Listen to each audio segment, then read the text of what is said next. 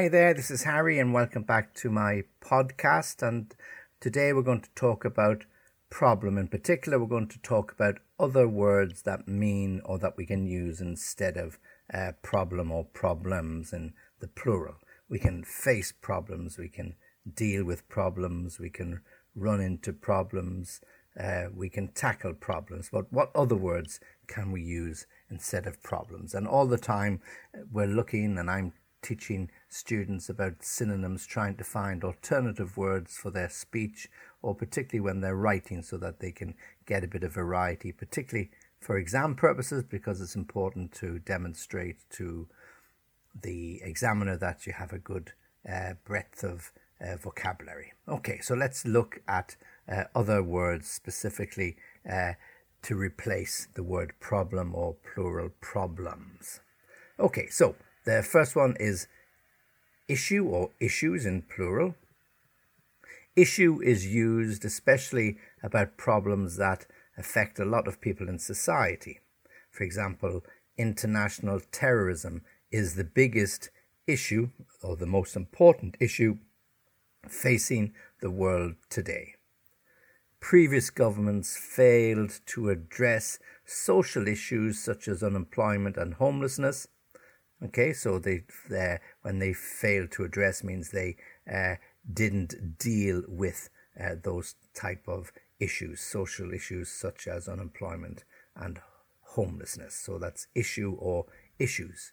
Uh, you can often say to somebody, "Do you have some issues? Have you got some problems? Something that you need to deal with?" Lots of people have issues in their lives, and often consult psychiatrists or psychologists to help them deal with their issues. Or he's not so well; he's got some issues to deal with, some problems, usually mental challenges. Okay, the next word is actually challenge.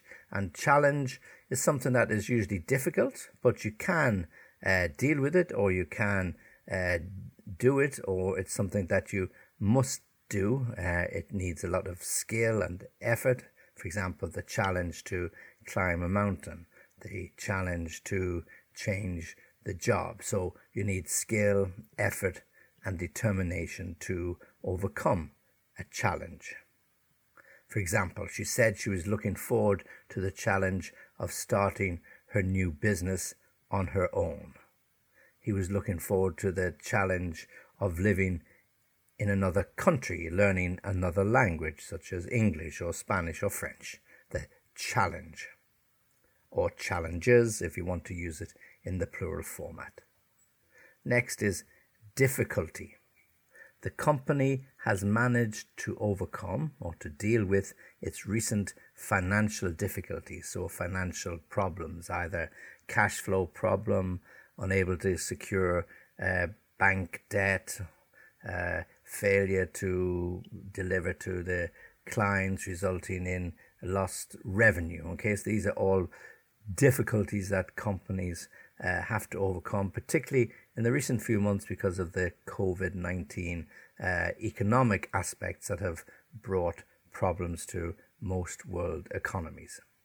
Many people experience difficulty in sleeping at some time in their lives. Many people experience difficulty with relationships. Okay, so these are again different examples of alternative words for problems. So difficulty, single, difficulties, plural. Next word, trouble. A trouble is a problem or several problems that make something difficult, uh, spoil your plans. Uh, for example, students of English often have trouble uh, understanding and using phrasal verbs. Uh, I ran into some trouble on the way to school, uh, there was a problem on the road and I was delayed. Or financial trouble. The company ran into trouble uh, when it tried to expand too quickly and it ran out of cash. Okay, so these are just other ways of describing trouble. What trouble are you in? Are you having some trouble? Okay, now we usually don't use trouble in the plural so trouble can be one or several problems. When we use troubles as a, a plural, it refers to a particular situation. For example, in Northern Ireland, when the, there were problems in the 1960s, 70s, and 80s, uh, problems between the Catholics and the Protestants, they were generally referred to as the Troubles, a plural, yeah, meaning the fighting. So it was a sort of a, a soft way of referring to the killings and the brutality that went on, referring to them as the Troubles. But normally we just use trouble in the singular. Okay, next word uh, that would be a synonym for problem is setback as a, as a noun, a setback, S E T B A C K. And a setback is something that happens which stops you making progress or might make things worse. For example, when somebody is recovering from a serious illness or operation, everything is going well, but then suddenly they get another infection, and the doctor might say, Ah, there's been a little setback in his progress. He's not progressing as well as he did for the first few days, but we have it under control. So, something that stops you making progress or makes things a little worse.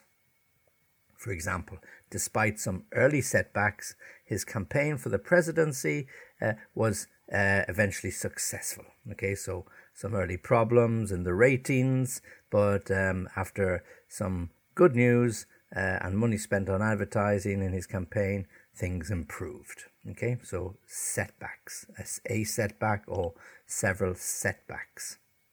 Next word, obstacle. Now, an obstacle is usually something that we have to overcome. It can be a physical obstacle, some a tree that has fallen in the middle of the road after a storm is an obstacle, or we can have obstacles in our lives, uh, in some relationship or at work because of a bad relationship with a boss or um, uh, somebody else at the, the same uh, pay grade as yourself. So these can be obstacles to progress.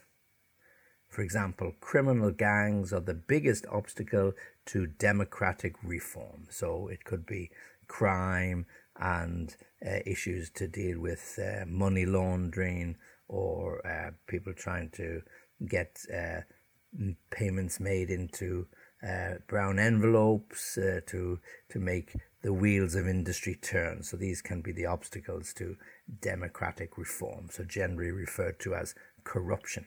Okay, so these can be the obstacles to uh, getting a economy ticking over properly. And the next word is a dilemma. Okay? A dilemma is another word for a problem, um, and these are uh, issues that we face from time to time. Uh, the doctors were faced with a moral dilemma as to whether to save the life of the baby or the mother. They weren't able to save both, and so they had a moral dilemma as to who they would s- save in that situation. Uh, we can have a, a dilemma, um, can be something trivial, or it can be something quite serious. Mm-hmm. Uh, he's got a dilemma. He doesn't know whether he should accept the promotion from his boss, knowing that uh, he doesn't really feel that he's going to work in that company uh, much longer. So his dilemma is does he accept the promotion now and leave in a few weeks or turn down the promotion and leave in a few weeks anyway. So that's his dilemma, something that uh, causes him to have second thoughts or sleepless nights. And then we have a vicious circle. A vicious circle is how we describe something that goes round and round without ever being solved and is a continuous problem.